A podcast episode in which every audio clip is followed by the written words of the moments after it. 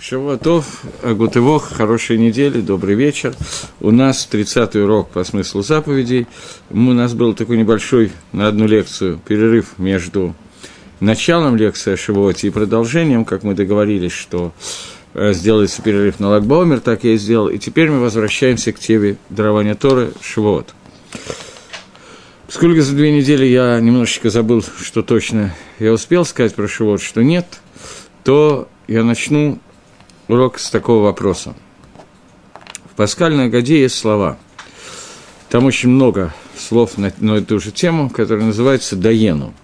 Если бы ты нас вывел из Египта и не, не, и не убил, если бы ты убил первенцев египтян и, не, и не, не вывел нас из Египта, то нам было бы достаточно. Если бы вывел нас из Египта и не рассек для нас море, нам было бы достаточно. И так далее. Я думаю, что более или менее помните. Ну, еще парочку. Если бы ты нас э, рассек для нас море, но не водил по пустыне 40 лет, то этого было бы достаточно. Если бы водил нас по пустыне 40 лет и не дал нам маны, было бы достаточно. Если бы ты нам дал ману, но не привел нас к горе Синай, то этого было бы достаточно. Если привез, привез бы нас к горе Синай и не дал нам Тору, то этого было бы достаточно. Пока остановимся. Или еще продолжим. Если бы ты не да, дал нам Тору, но не привел нас в Эрицесроль, то этого тоже было бы достаточно. Остановимся. И э, в этих даену, в этих фразах нам было бы достаточно. Несколько из вещей, которые сказаны, они достаточно логичны и понятны. Потому что если бы ты нас не вывел из Египта, но закончил бы египетское рабство, то это было бы понятно, что достаточно убиты первенцы, рабство закончено, даену. Если бы ты нас вывел из Египта и рассек море, то есть тот Идгалут, то раскрытие Всевышнего, которое было при выходе из Египта, даже если бы оно не дошло до уровня рассечения моря, то это тоже было бы достаточно. Если бы было рассечение моря, но не было бы в странстве по пустыне 40 лет, вот это вот раскрытие Творца, когда мы странствовали 40 лет по пустыне, то этого было бы достаточно. Это все понятно. Теперь вопрос, который я задаю – если бы ты нас, привел нас к горе Сина и не дал нам бы Тору, то это тоже было бы достаточно. Вопрос очень простой. Какой смысл Амисраэлю сказать, что нам достаточно подойти к горе Синай и не получать Тору на горе Синай? То есть постоять у горы Синай, сделать такой летний тиюль, поездку на гору Синай и не получать там Тору, то нам было бы достаточно. Даену. И вопрос понятный, я думаю. Теперь попытаемся из этого вопроса понять, что такое Мамад и Арсинай, и некоторые аспекты того, что такое дарование Торы в Герасинай. Первый вопрос. Чем отличается Мамад и Арсинай, чем оно так выделено из всего остального? Обычно люди говорят, что в этот момент Всевышний дал нам Тору. Тора – это заповеди. В Мамад и Арсинай мы получили заповеди Торы, поэтому мы благодарим Всевышнего за то, что мы получили там Тору. Тогда вопрос, который я задал в начале – если бы ты нас привел к горе Синай, но не дал бы нам Тору, то этого было бы достаточно. Вопрос еще сильнее. Какой смысл стоять у горы Синай и не получать заповеди? Но теперь я хочу задать более такой вопрос, более глобальный. А именно, что именно произошло у горы Синай? Принято считать, что у горы Синай Израиль получил заповеди Торы. Я правильно излагаю, более или менее? Лихойра, на первый взгляд, это неверно. Первую заповедь Израиль получил еще в Египте, Рошходыш – заповедь Бритмила, заповедь Корбан Пейсах. Все эти заповеди, заповеди Дым Отцы, все эти заповеди Амисраэль получает до дарования Торы, до Мамады Арсинай. Потом, когда евреи задержались в месте, которое называется Мара, там были даны следующая часть заповеди, например, Шаббат со всеми вытекающими последствиями. Кроме этого, там была дана заповедь э, Мишпатим, законов, э, делания судов – то есть, фактически, вся Гемора Назикина, часть Гемора Нашим, и часть Гемора Маят, Шаббат и праздники, все это было дано в Маре до горы Синай. После горы Синай очень многие заповеди были даны Бамидбар, во время, когда евреи ходили по пустыне и повторены в книге Дворем. Поэтому на горе Синай получается, что по количеству мецвод, если мы посчитаем, было дано меньше половины заповедей. Ров заповедей было даны либо после дарования Торы, либо до дарования Торы. Поэтому возникает простой и логичный вопрос, что мы отвечаем, отмечаем в Шивот, что такое Маамад Арсинай и в чем такое суть, что такого важного изменения какое-то, которое произошло во время, когда евреи находились о горе Синай. Вопрос понятный? То есть, два вопроса я задал. Первый вопрос, что если бы ты нас вывел из Египта, привел нас к горе Синай и не дал нам Тору, то нам было бы достаточно, и это, на первый взгляд, абсолютно непонятно, что означает стоять у горы Синай и не получать Торы. Можно с тем же успехом постоять в каком-нибудь другом месте или посидеть еще удобнее. Это первый вопрос. Второй – это что именно мы отмечаем, в чем состоит дарование Торы, если ров Мицвод были даны либо до, либо после дарования Торы. А во время Маамада Гарсинай было дано только какой-то миют, какое-то небольшое количество заповедей. Это два вопроса, которые я ставлю и на которые мы попытаемся сейчас ответить в течение этого урока. Окей, если кто-то хочет написать что-то, то я, правда, не уверен, что я смогу прочитать, но, тем не менее, пусть пишут. Э, теперь попытаемся начинать отвечать.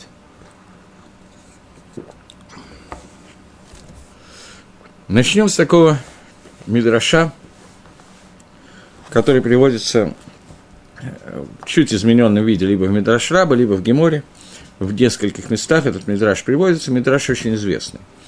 Что когда евреи собрались у горы Синай, то раздались всякие громы, молнии, какие-то колод, какие-то голоса, Всевышний открылся народу Израиля, и в этот момент говорит Мидраш, что народы мира собрались у человека по имени Билам и спросили его, действительно ли Всевышний хочет навести потоп на землю. Ответил Билам, что нет, он дает Тору своему народу. То есть Мидраш, который говорит о том, что дарование Торы народы мира перепутали с потопом. И нам с вами надо увидеть общее между дарованием Тором и потопом. И почему именно к Биламу пришли? Начнем с второстепенного вопроса, почему именно к Биламу пришли за разъяснением этого вопроса и в чем состоял ответ Билама. Билам был человеком, который, о котором в Геморе сказано, когда Гемора рассказывает про Маширабейну, то говорит «Локам нави ки Машеба Израиль». Не появился, не встал пророк, подобный Маше в Израиле. И Медаекит Гемора. В Израиле не было пророка такого уровня, как Маше, а у народов мира был – Мигу Билам. Кто этот человек? Это Билам. То есть Билам называется в Геморе человеком, который достиг уровня пророчества, того же самого уровня, на котором находился Маширабейну. Только разница была очень существенная. Пророчество Маше было со стороны святости к душе, тагары, чистоты. Пророчество Билама было со стороны тумы, нечистоты, отсутствия святости. Поэтому – когда к Биламу приходят посланники царя Балака для того, чтобы вызвать его проклясть народ Израиля, то Билам отвечает, что останьтесь на ночь, а утром я вам скажу, что сказал Всевышний. То есть пророчество, которое получал Билам, было ночное пророчество, видение, которое ему дало, дано было, было дано только ночью. В отличие от Маше, который мог пророчествовать и днем, и ночью, но основная часть пророчества Маше – это днем – Поэтому в скобках я говорю, во время дарования Тора Маше 40 дней находился на горе Синай, днем он учил Тору Шибиктав, письменную Тору, это пророчество, ночью он учил Тору Шибальпе, устную Тору, которая вытекает из пророчества, но само пророчеством не является, потому что икор пророчества Маше было именно днем, а икор пророчества Белама, суть его пророчества, была всегда ночью. Ночь, как мы знаем, это хоших, темнота, и Билам пророчествовал со стороны, которая называется ночь, темнота, в отличие от Маше, который пророчествовал со стороны света, то есть дня. Но, тем не менее, уровень пророчества Билама соответствовал уровню Маше Рабейну. Ему были раскрыты многие вещи, которые, кроме него, были раскрыты только мой Шарабейну. И когда появился такой трудный момент, нужно было выяснить, чего хочет Всевышний, что происходит, что за голоса, молнии, громы и так далее – Веколот, Амраим это Веколот, мы еще к этому вернемся. Что это означает? То Гемора говорит, что они собрались у Белама, потому что понимали, что полноценно ответить на такой вопрос может человек, который находится на уровне Маширабейна, то есть на уровне Белама. И Белам ответил им, что потопа нету, а Всевышний дает Тору народу Израиля. Понятно, что Гемора и Мидраш не рассказывал бы какую-то чушь абсолютно, если народы мира бы пришли и задали вопрос, какой-то полный бред всего и кобылы, а Белами ответил, вы бредите, вы какую-то чушь несете, то это не рассказывал бы ни Мидраш, ни Гемора. Поэтому, когда в Талмуде и в Мидраше рассказывается этот диалог, то очевидно, что Таана то, что боялись народа мира, оно имело какие-то основания. Они боялись потопа, они перепутали дарование Тора с потопом. И Белам ответил, что происходит нечто подобное. И в двух словах, я просто уже несколько раз в разных сериях говорил про потоп, но чтобы была какая-то цельная картина в этой серии, я, тем не менее, хочу это тоже сказать, потому что иначе не будет понятна суть дарования Торы – Поэтому нам надо вернуться к потопу, который был впервые в истории человечества, может быть, не впервые, но тот, который подробно описан. Потоп Ноха, судя по всему, это был второй потоп, но пока мы не будем про первый говорить. Потоп, который был во времена Ноха, и потоп, который, из которого спаслось человечество в виде Ноха и его семьи, и некоторое количество зверей, каждой твари по паре, некоторых по семь штук. Так вот, этот потоп Магараль про этот потоп, когда пишет, он задает вопрос, что почему Всевышний решил разрушить мир фактически, будем называть вещи своими именами, это почти полное разрушение мира, заливание мира водой. Почему Всевышний решил этот процесс совершить именно через воду? И Магараль отвечает, что суть этого мира – это то, что мир создан Всевышним в виде какого-то материала – Создан в этом мире человек, который должен придать форму этому материалу. Придавание формы этого материала – это и есть авойда, служба человека в этом мире, когда человек посредством заповедей все материальное приобретает посредством этих заповедей какую-то форму, в том числе сам человек. И это приобретение формы становится формой, которую изначально хотел создать Всевышний, но создал ее несовершенной для того, чтобы мы с вами доделали этот процесс и привели его к нужному результату. В тот момент, когда сказано, что извратила вся плоть свой путь на земле, то есть форма этого мира стала, если можно так сказать, антиформой, форма, которая никак не может быть исправлена, превратилась в нечто негодное ни для чего, то в этот момент, говорит Магараль, нужно было эту форму полностью стереть. Из всего, из четырех элементов творения мира – Оставим четыре элемента. Вода – это некий символ того элемента, который не имеет своей формы. Вода по определению формы иметь не может, потому что в зависимости от того, куда наливается вода, она приобретает форму сосуда. Стакана, бутылки, графина, лужи, океана. В зависимости от того, куда она вылета, она приобретает эту форму. Вода, понятно, как любая жидкость, не имеет собственной формы. Поэтому для того, чтобы стереть неправильную форму мира – нужно было создать новую форму, то есть для того, чтобы, я неправильно сказал, для того, чтобы создать новую форму мира в тот момент, когда форма была неправильная, первое, что нужно сделать, нужно полностью уничтожить, стереть старую форму. Стирание этой формы должно было произойти через воду, через мабуль, через потоп. Поэтому Всевышний наводит потоп на мир для того, чтобы вся все живое исчезло, и осталось только то, что остается в ковчеге Ноха, из которого уже возникает новая форма, которая может быть правильной.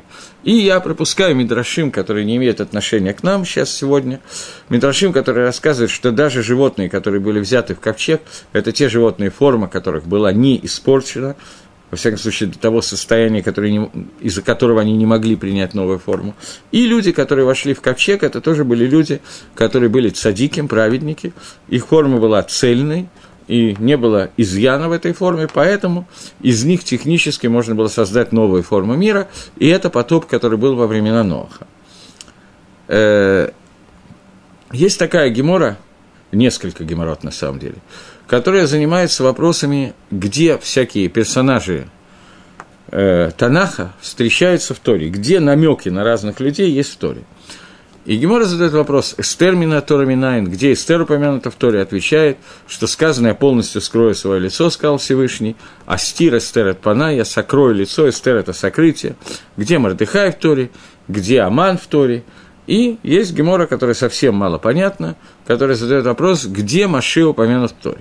Почему я говорю, что это непонятная вещь, потому что если Эстер в Торе действительно надо искать, где упомянуто, Мордыха и так далее, то Маше надо найти место, где он не упомянут в Торе. Начиная с книги Шмот, надо каждые 4-5 псуким будет в Йомар Хашем Аль Маше, в Эйдабер Маше, и все время Маше, Маше, Маше. Это самое частое употребляемое слово, которое есть в Хумаше, это Маше. И вдруг задается в Мидраше вопрос, Маше Мина Минайн, где Маше упомянут в Торе. Это первая непонятная вещь. И вторая непонятная вещь – ответ, который говорит Гемора, который говорит, что где Маше упомянут в Торе, там, где сказано, что в заслуге Батшагама Нох был спасен из ковчега. Батшагам, гематрия – это Маше. И совершенно непонятно, Шагам – это гематрия Маше. Мы нашли слово, которое, имя, которое употребляется в Торе один раз, которое по числовому значению совпадает со словом Маше. Замечательно нашли гематрию слова Маше.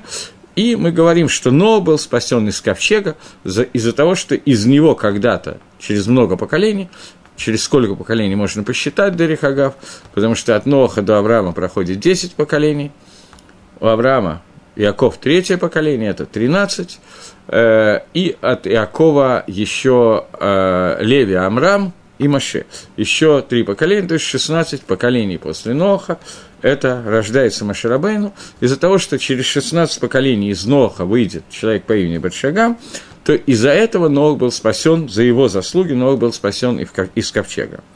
И не очень понятно, почему именно заслуги Маше Нох был спасен. Короче говоря, вся эта история абсолютно непонятна и цриха и юн Годель. Нужно немножечко попытаться разобраться хотя бы как-то в этом вопросе. Прежде всего, Маше Рабейну получил имя Маше – потому что это имя не то имя, которое дала ему его мама. Имя в Маше, семь имен, которые есть у Маше, были перечислены в разных местах, но имя Маше – это не имя, которое его назвала мама, а имя, которое ему дала дочка фараона, когда вытаскивала его из воды. И она назвала его Маше, потому что Маше происходит слово «Нингамай Машатиха» – «Из воды я тебя вытащила». И именно это имя, оно вошло в историю, в Тору, и оно является ключевым именем Машерабейну. Почему? В связи с тем, о чем мы говорим сейчас, что Маем – это хомер блицура, это материалы, которые не имеют никакой собственной цуры, никакого собственного, собственной формы, то получается ситуация, что Маше назван именем Маше, которое означает, что он полностью отделен от материальности, которая не имеет собственной формы. То есть суть Маше – это то, что он полностью не вода, а наоборот, он имеет полностью свою форму, он полностью придал себе какую-то форму. Это перевод имени Маше, тот, который вытащен из воды. За заслуги человека, который полностью приобретет свою форму, который будет полностью отделен от воды, за заслуги этого человека Ног был спасен от потопа. Суть потопа – это изменение мира, убирание из мира материальности, которая не имеет правильной формы и не может приобрести эту форму, для того, чтобы создать какой-то новый мир, в котором можно заново уже строить форму, для которого мир создан. Это суть потопа. Всевышний поклялся, что в дальнейшем потопа не будет. Это клятва Творца, который говорит, что он после потопа, что в случае, если Амисраэль будет себя вести таким... Амисраэль, почему Амисраэль, я не знаю.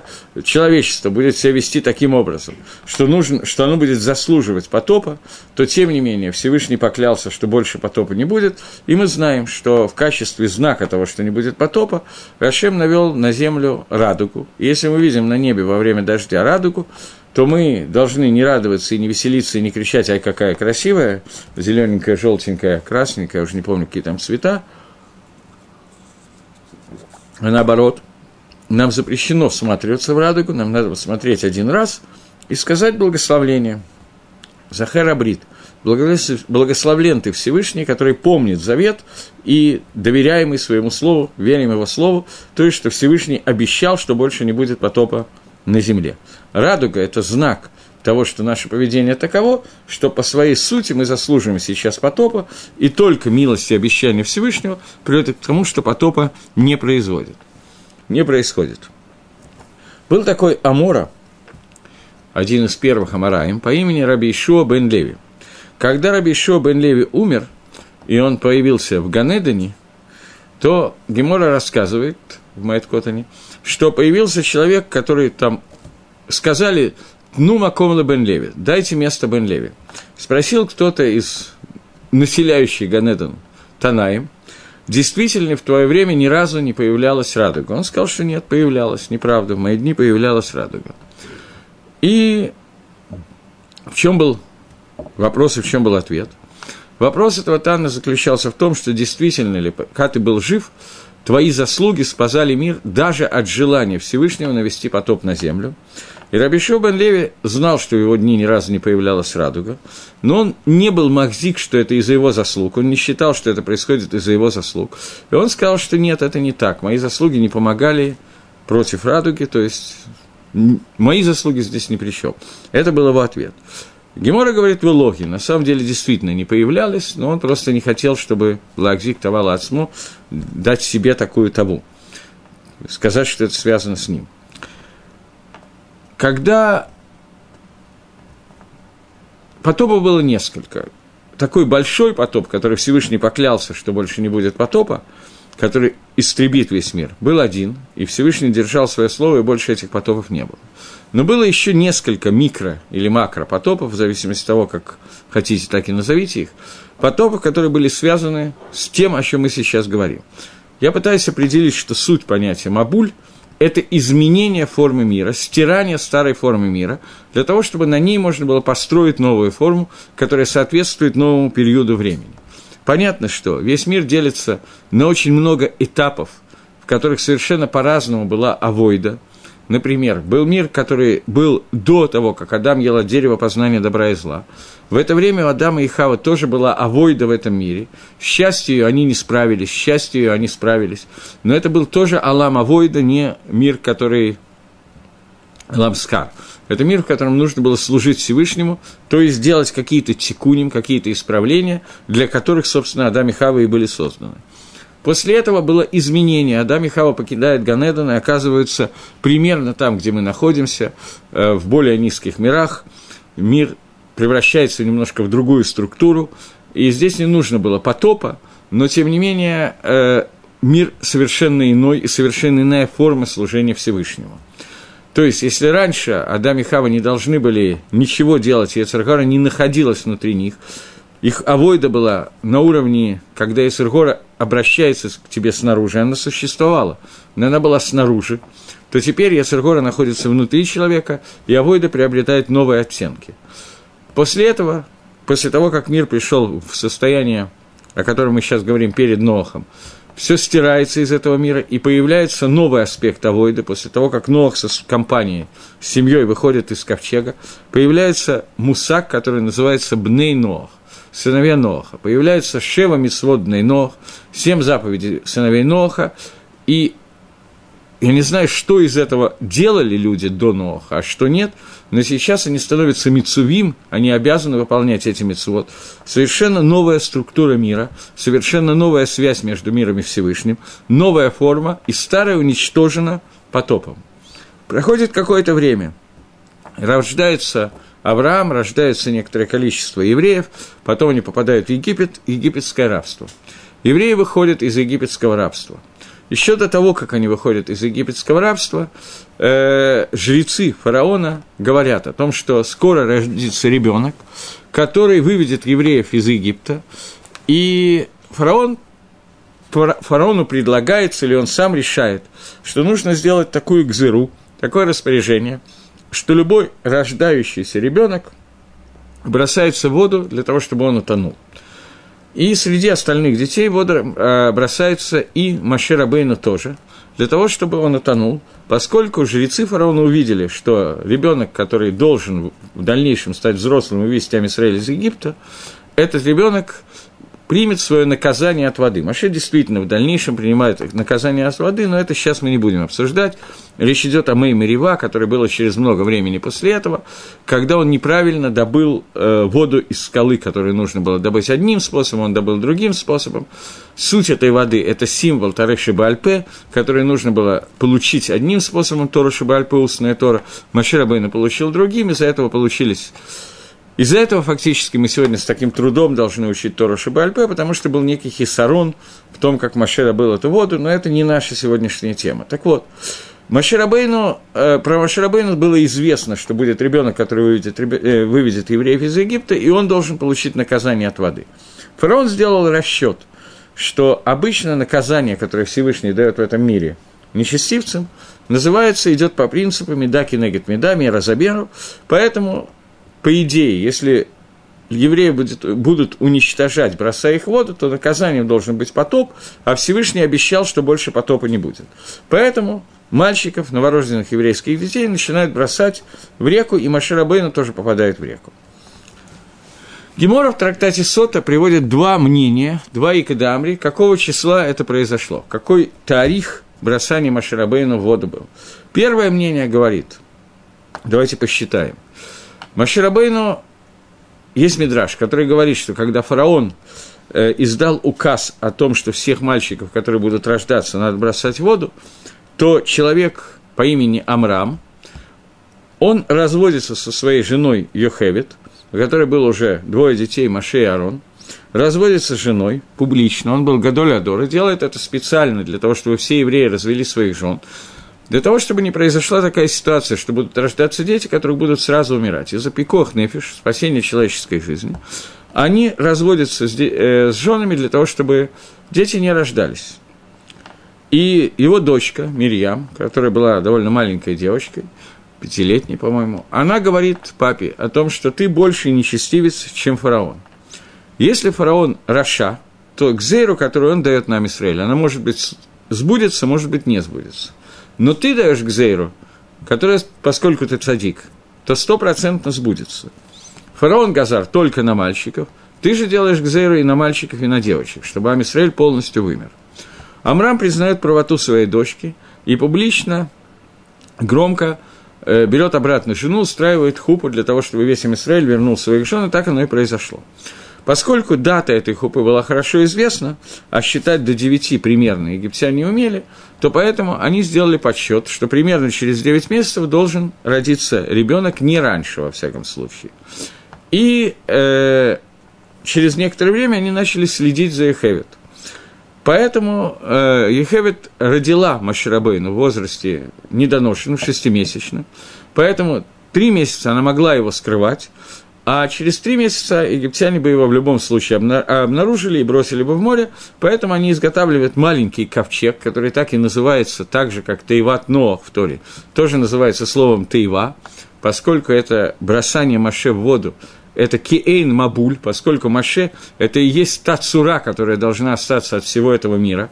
По идее, все остальное, как бы, киба и холь по сравнению с Маше, как будто бы не нужно. Понятно, что весь мир нужен, любая деталь, любой комарик, любая травинка этого мира будет иметь последствия для Аламаба и так далее, они не просто так были созданы Всевышним, но Маше является икором того, через, главным, то, через что дана Тора народа Израиля.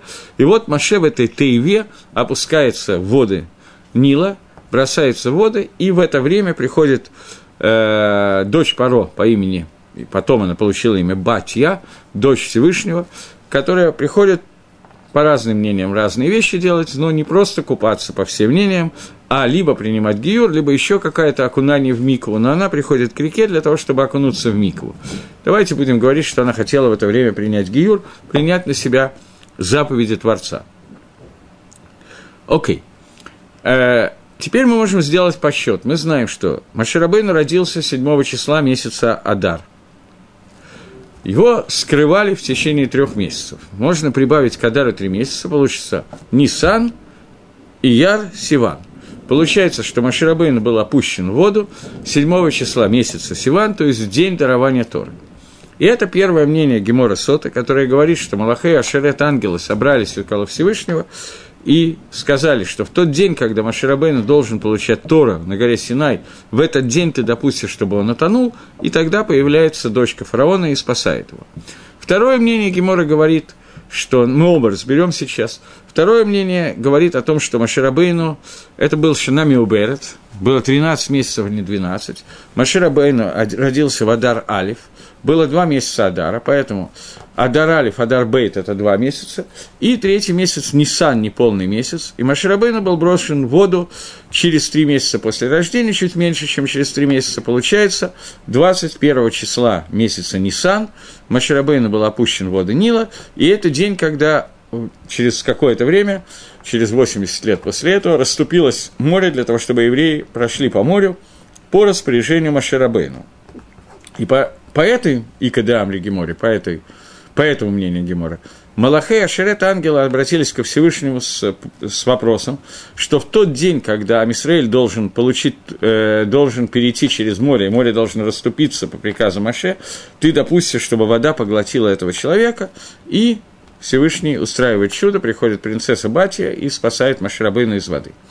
Теперь оба этих дня – это определенного рода потоп, который случился в мире. Первый потоп случился, когда евреи выходят из Египта и переходят через море, а море топит всех египтян. Это потоп, который заключается в том, что евреи должны были 400 лет, 210 лет находиться в рабстве в Египте. И это рабство, которое было в Египте, должно было превратить евреев в народ, в Ам Исраэль, как таковой, они должны были пройти понятие рабства для того, чтобы в дальнейшем они могли стать Авадим Шельгакодыш Баругу, рабами Всевышнего, и должны были понять, что, что такое, что, в чем суть Эвида, который не имеет собственного «я» и полностью подчинен хозяину, тогда они могут больше понять, что такое Эвид Гашем, а уровень Эвид Гашем – это очень высокий уровень раб Всевышнего, когда человек полностью аннулирует свое «я» по отношению к рацион или он к желанию Всевышнего. И после того, как Египет выполнил свою функцию, то цура Египта должна быть убрана, поскольку теперь в мир входит новая цура, новая, какая-то новая форма, и поэтому небольшой потоп убивает всех египтян, которые гнались за евреями. После этого евреи доходят до горы Синай, и происходит новый аспект, который народы мира назвали Мабулем потопом. А Билам сказал, что это не тот потоп, который вы имеете в виду, это действительно потоп, но это не тот потоп, который вы имеете в виду, это не материальный, а духовный потоп. То есть вместо воды, которая льется в материальном плане, будет литься духовная вода, эйнма и малатора, нет воды, а только Тора. И Всевышний дает Тору своему народу, и теперь наша задача уловить, что такое потоп в виде дарования Торы. Понятно, что я веду все к одной и той же теме, что такое Мамад Синай. Что означает потоп в виде дарования Торы? Понятно, что мы слышали много раз словосочетание «эйнма» и «малатора», нет воды, а только Тора. Но что оно означает, не очень понятно. А теперь попытаемся как-то понять, что такое потоп дарования Торы. Я уже все введения сделал, поэтому я думаю, что уже и так все понятно, что суть потопа, суть Мабуля – это убирание предыдущей цуры, предыдущей формы, для того, чтобы мир мог принять новую форму, для которого он был задуман изначально. Мы знаем, что во время, когда были созданы Шамай и Варец, небо и земля, то Раша пишет по комментарии на Хумаш, что Всевышний сделал Тнай и Маасеберейши, сделал условия э, твор, э, с Маасеберешит, я не знаю, как перевести, с деянием изначальным, с творением мира. Он сделал условия с ними, что если когда-то Амисраэль 6 числа месяца Сиван, Амисраэль примет Тору на горе Синай, то вы остаетесь. Если нет, то мир возвращается в то Вову, и я убираю все, что было создано до этого – такой тнай, такое условие было между Всевышним и небом и землей. И вот доходит до этой минуты, когда Мисраэль стоит на горе Сина и должен принять Тору, и в этот момент происходит некий хурбан, некое разрушение такого же рода, может быть, даже в чем-то сильнее, чем то, что произошло во время потопа, во время Ноаха. Что за разрушение происходит? До сих пор мир управлялся с помощью э, семь, семь заповедей сыновей, семи заповедей сыновей Ноха, и то непонятно, насколько сыновья Ноха соблюдали к этому моменту эти заповеди, может быть, они были оставлены, это не очевидно. И вся связь между Всевышним и миром была по принципу либо Гангагат Тева, либо управление по законам природы, либо управление даже Багашгаха Протит под частным влиянием, но через Эйна Митсувей Васе, когда человек не обязан делать заповедь, но делает ее. То есть у него нет хиюва делать какую-то миссу, ни одного человека. Сегодня в мир входит новое состояние, состояние, которое называется Мицуве ВАС обязан и выполняет заповедь. Это состояние принципиально новое состояние. И я пропускаю сейчас, я на самом деле, наверное, должен был привести этот мидраж, но я забыл это сделать. Я еще раз собираюсь его коснуться позже, что когда Всевышний предлагал Тору Израилю, до этого он предложил Тору всем народам мира, и каждый из народов по разной причине отказался принять Тору. То есть Сейчас, пока мне от этого мидраша, мне потом понадобится много больше от него, но в данную минуту мне надо от этого мидраша только одно, что любой из народов мог принять Тору и быть в состоянии народа Израиля. Народ Израиля выбрал для себя этот путь, Всевышний выбрал нас, мы выбрали его, мы сейчас не будем в это входить подробно, но любой из народов тоже мог стать Израилем, Яшар Кель, мог достигнуть этого уровня прямой связи со Всевышним. После того, как они отказались это делать, и Амисраэль принимает Тору, то возникает новая ситуация. Появляются люди, которые называются люди, через которых Всевышний связывается с миром, то есть люди, которые своими действиями могут вызвать такое влияние Творца, которое теперь никто другой никаким другим способом вызвать не может. Это называется Израиль от слова «яшар» прямо «кель» Всевышний, прямая связь с Творцом.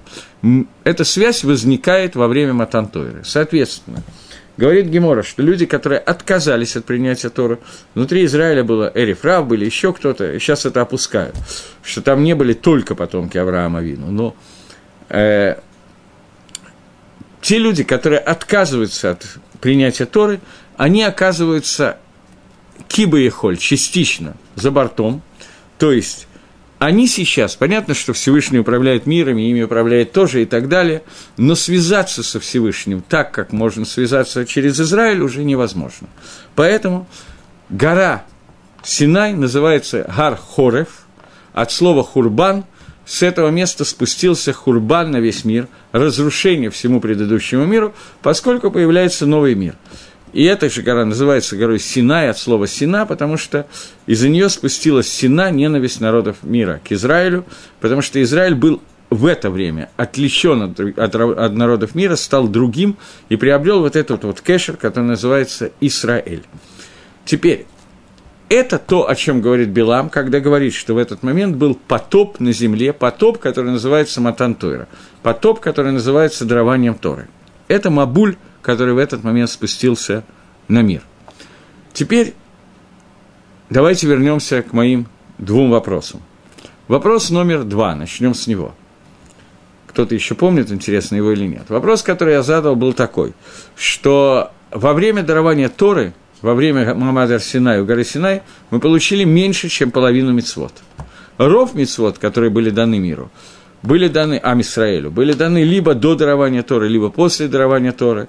Поэтому не очень понятно, чем отличается шестое Симана от других дней.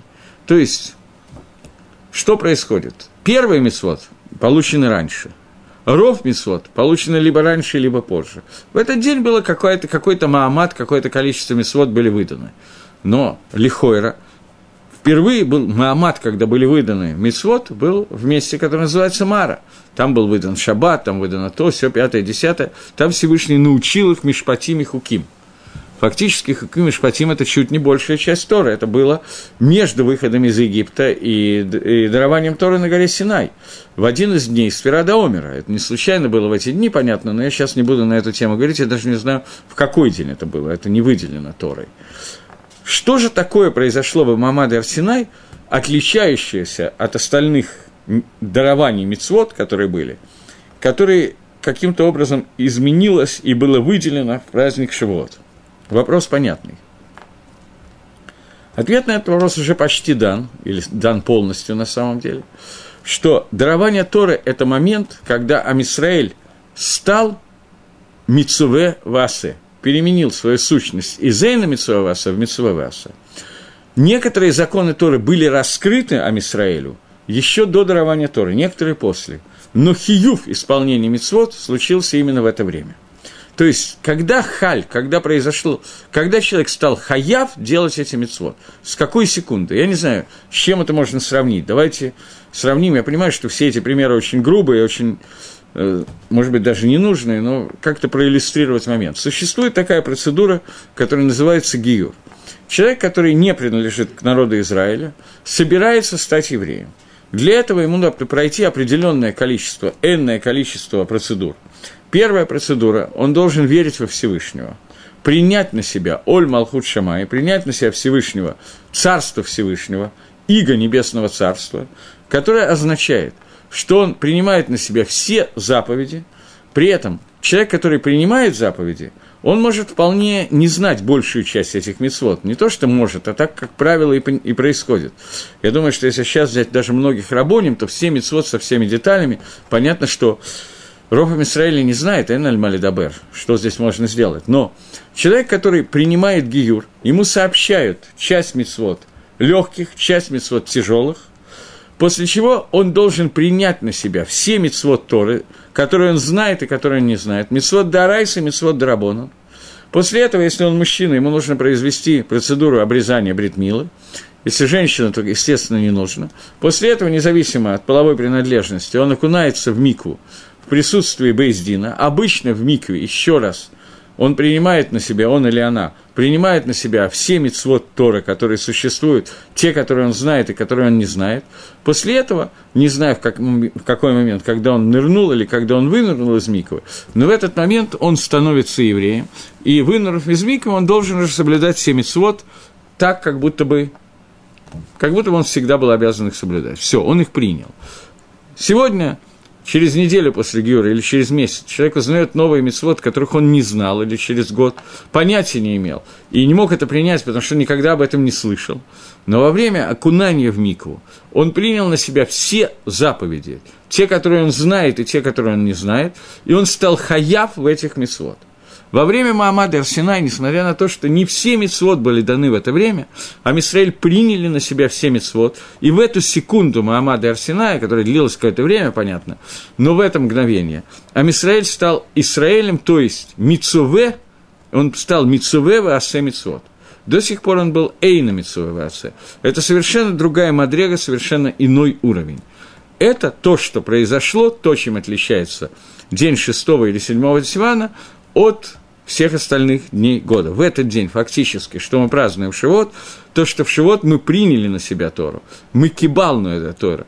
Не, если можно так выразиться, э, я говорю неправильно, потому что в Сидуре написано не так. Но если бы я составлял Сидур, я бы сказал, что это не день Матантара, а день Кабалаттара. Понятно, что в Сидуре написано не так, как я говорю, это день Матантара Тейна. Но, тем не менее, суть этого Матантойра в том, что оказалось, кому его давать ее давать, эту Тору. Нам была дана Тора, потому что мы готовы были ее принять. Вот это Каббала для Тора – это то, что мы должны сделать каждый шивот. Теперь вернемся к первому вопросу, о котором я, с которого я начинал. Пасхальная Агада говорит, что если бы ты привел на горе Синай, мы бы поставили у горы Синай и не получили Тору, то этого было бы достаточно. Здесь лихой рассказано то, о чем я сейчас все время говорю – что если бы не было матантара, но было бы кабалаттара, то этого было бы достаточно. Что я имею в виду? Маамад и Арсенай – это такое раскрытие Творца, когда евреи приняли на себя хиюв соблюдение всех мецвод, обязанность соблюдать все мецвод.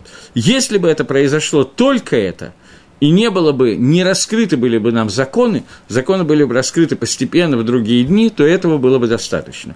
То есть, если бы произошло только изменение статуса, изменение сущности мира, которое произошло бы в Мамадер Синай, тот Мабуль, который усекли народы мира, а мы с вами не очень усекаем, потому что мы намного ниже, чем они в то время. Тем не менее, если бы это произошло, то этого было бы достаточно. Теперь вернемся как бы к нескольким накудот, которые у нас остались э, Каббала да Тойра. Что происходит в это время? Есть какой-то, кто-то из Ахроним описал это так довольно аллегорически, я не знаю, как это сказать, символически, что существует понятие гиюра народа Израиля.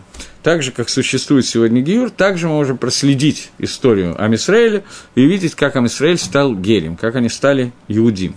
А именно, Первый шлаф – это обрезание, которое сделали во время... Для гиюра необходимо несколько вещей.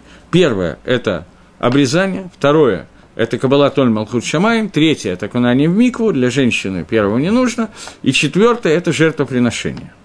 Жертвоприношение мы герем должны принести после того, как будет построен Бейт Мигдаш, поэтому каждый гер должен будет принести на одно жертвоприношение больше. Нам всем надо будет много принести, но им надо будет еще жертвоприношение за Гиюр. Это первое жертвоприношение фактическое, которое им надо будет принести, когда будет построен храм, да будет построен в скорости в наши дни Омен.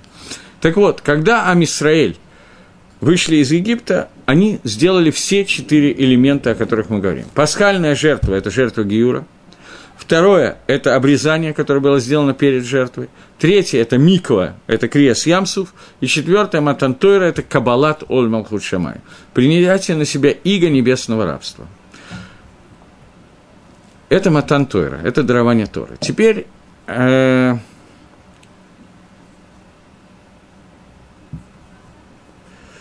сегодня, когда человек принимает на себя Тору, принимает на себя обязанность делания заповедей, то он должен это сделать из какого-то шикульдат. Он должен рассмотреть, подумать, зачем это, для чего он это делает, как-то рассчитать какие-то вещи, прокрутить в голове.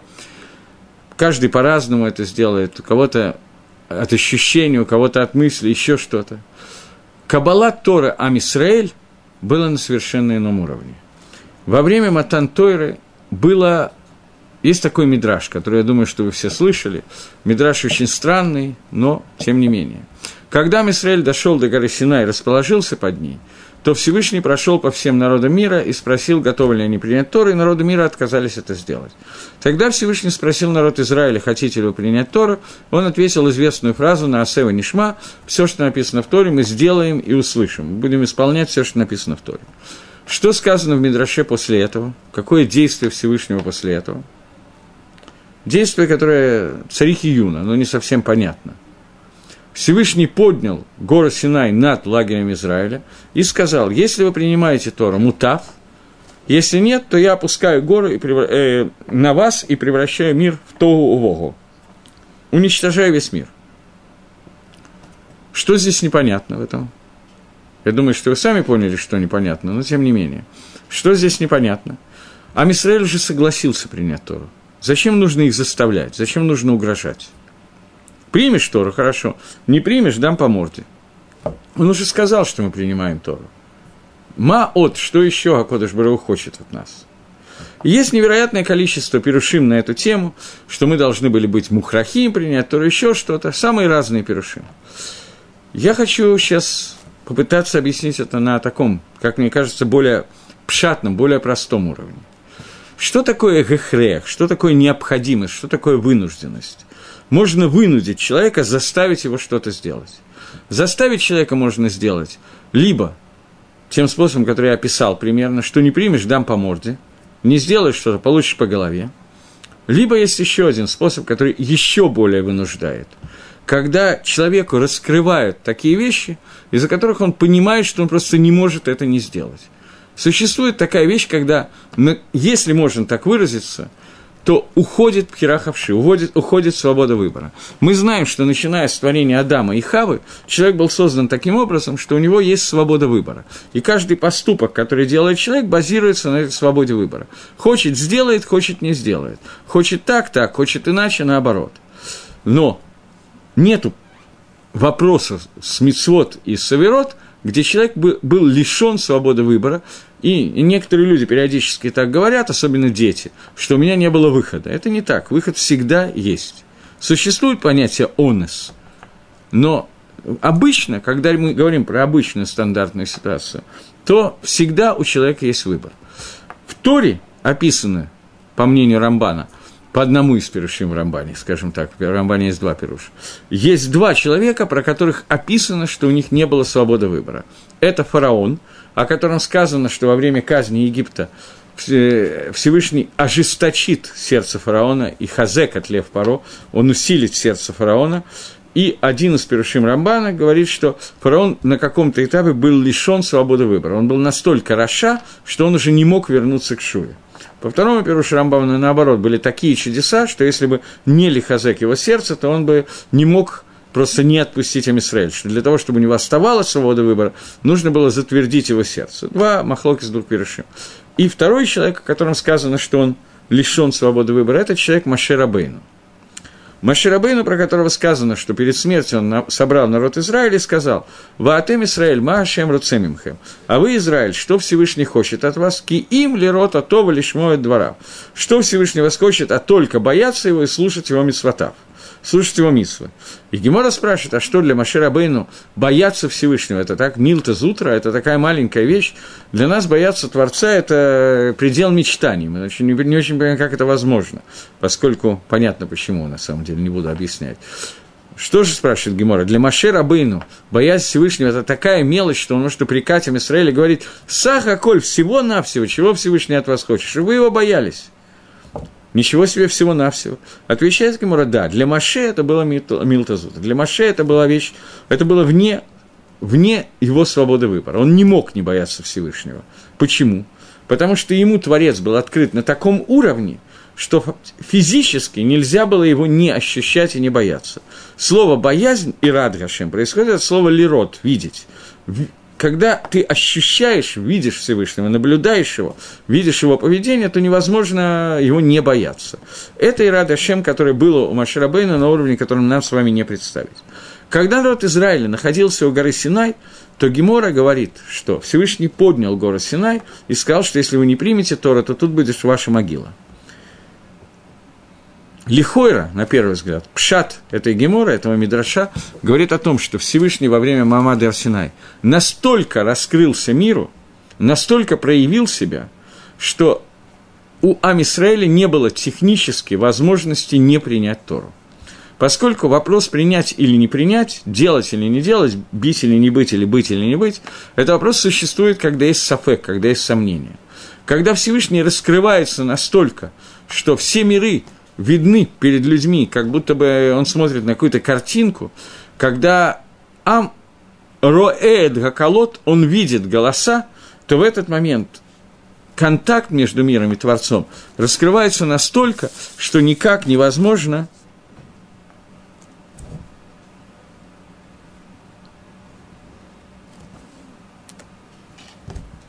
Я что-то не то нажал.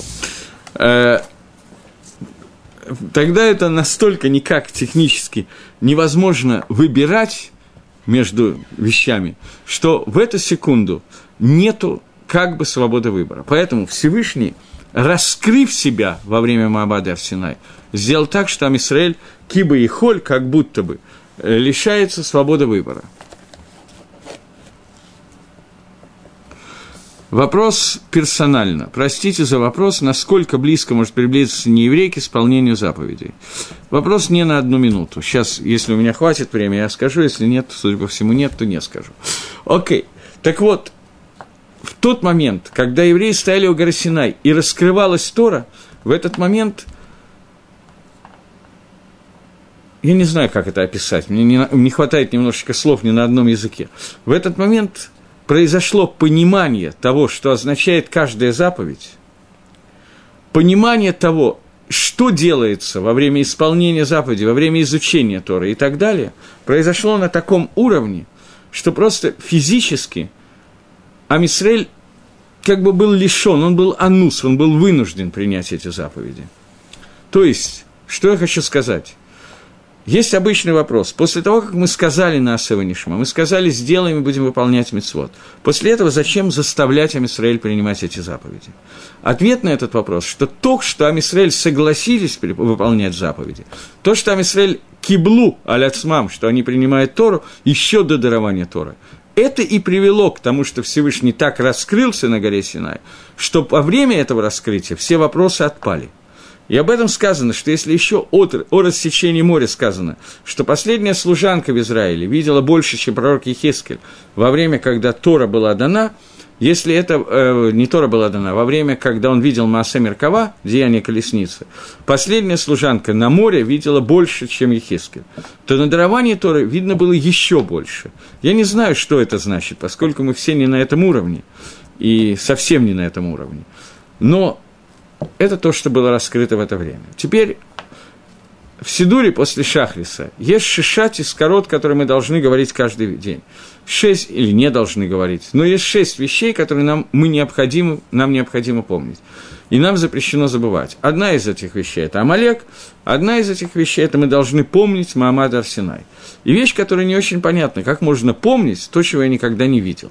Я не нахожусь на этом уровне, не знаю, что такое Мамад Арсенай. У меня есть заповедь не, забы, не забывать Мамад Арсенай. Кавана, что мы должны понимать и принимать каждый день то, что было принято Амисраэль на горе Синай, то есть вот этот вот контакт со Всевышним, то, что мы мицувим васим, постоянная кабалат оль мицвод, который мы делаем каждый день, оно должно быть у нас как память о Мамад Синай. Это то, что произошло во время, когда мы стояли на горе Синай. В это время было раскрытие Творца такого уровня, что любой человек, который разговаривал с Маширабейну, слышал Маширабейну, он был на уровне Нави, он был на уровне пророка. Он, это был Навиют, это было пророчество – и тем не менее, первые две заповеди Торы, Анахи Гашем Лакейха, «Я Всевышний ваш Бог, который вывел вас из Египта», и «Лой Елаха Элакима Хирим», вот эти первые две митсвы, а Мисраэль должен был слышать лично от Творца. Остальные митсвот, Творец говорил Маше, а Мисраэль слышал от Маше. Но эти две митсвы, а Мисраэль должен был слышать лично от Творца, для того, чтобы вот это вот проявление, вот этот контакт со Всевышним остался на веки веков навсегда. Теперь у меня, поскольку есть немножко времени, я еще буду говорить про Мамад Арсенай в следующий раз. Поэтому, поскольку у нас есть немножко времени, то вопрос, насколько может приблизиться нееврей к исполнению заповедей. Вопрос, на который надо говорить, я очень коротко отвечаю, надо говорить только в персональной беседе. Но вопрос, в который есть несколько точек зрения и несколько деталей. Но главное, совсем коротко и только главное, что у нееврея есть семь мисвод сыновей Ноха. Выполняя семь мисвод сыновей Ноха, он выполняет все, что от него требуется, и больше, в общем, ему ничего не нужно. Но человек, который хочет приблизиться больше, он должен приблизиться раквах только через Амисраэль. Это может быть через Амисраэль, какая-то помощь еврея в исполнении заповеди. И это может быть еще один способ принятия Гиюра. Это принятие 613 заповедей. Но, я еще раз повторяю, что нету никакой митсвы для нееврея принять еврейство. Он запросто может находиться в том контакте со Всевышним, для которого он создан, через Шева Митсмойднейнова. Он может также сделать гиюр и стать гером, стать евреем. Он может также контактировать с евреями, помогать им в исполнении мецвод и многие другие вещи. Это очень коротко. Детали можно обсуждать только сдетализировав вопрос. Э, окей. Теперь, в следующий раз мы бы из Радашем попытаемся обсудить следующий вопрос, что Амисраэль сказали фразу на Нишма, и эта фраза приблизила его, эта фраза и есть принятие на себя Оль и есть некоторые аспекты этой фразы, как это связано с народами мира – народы мира, которые отказались принять Тору. Что произошло в тот момент, когда Амисраэль сказали вы на Асева Нишма, как на это отреагировали народы мира, и к чему это приводит Амисраэль. Это вопрос, который мы будем обсуждать в следующий раз, и это, я понимаю, будет последнее занятие перед Шивотом, если я не ошибаюсь. И вот, и тем самым закончим подготовку к дарованию Тора. Что будет дальше, посмотрим. Всего доброго, до новых встреч.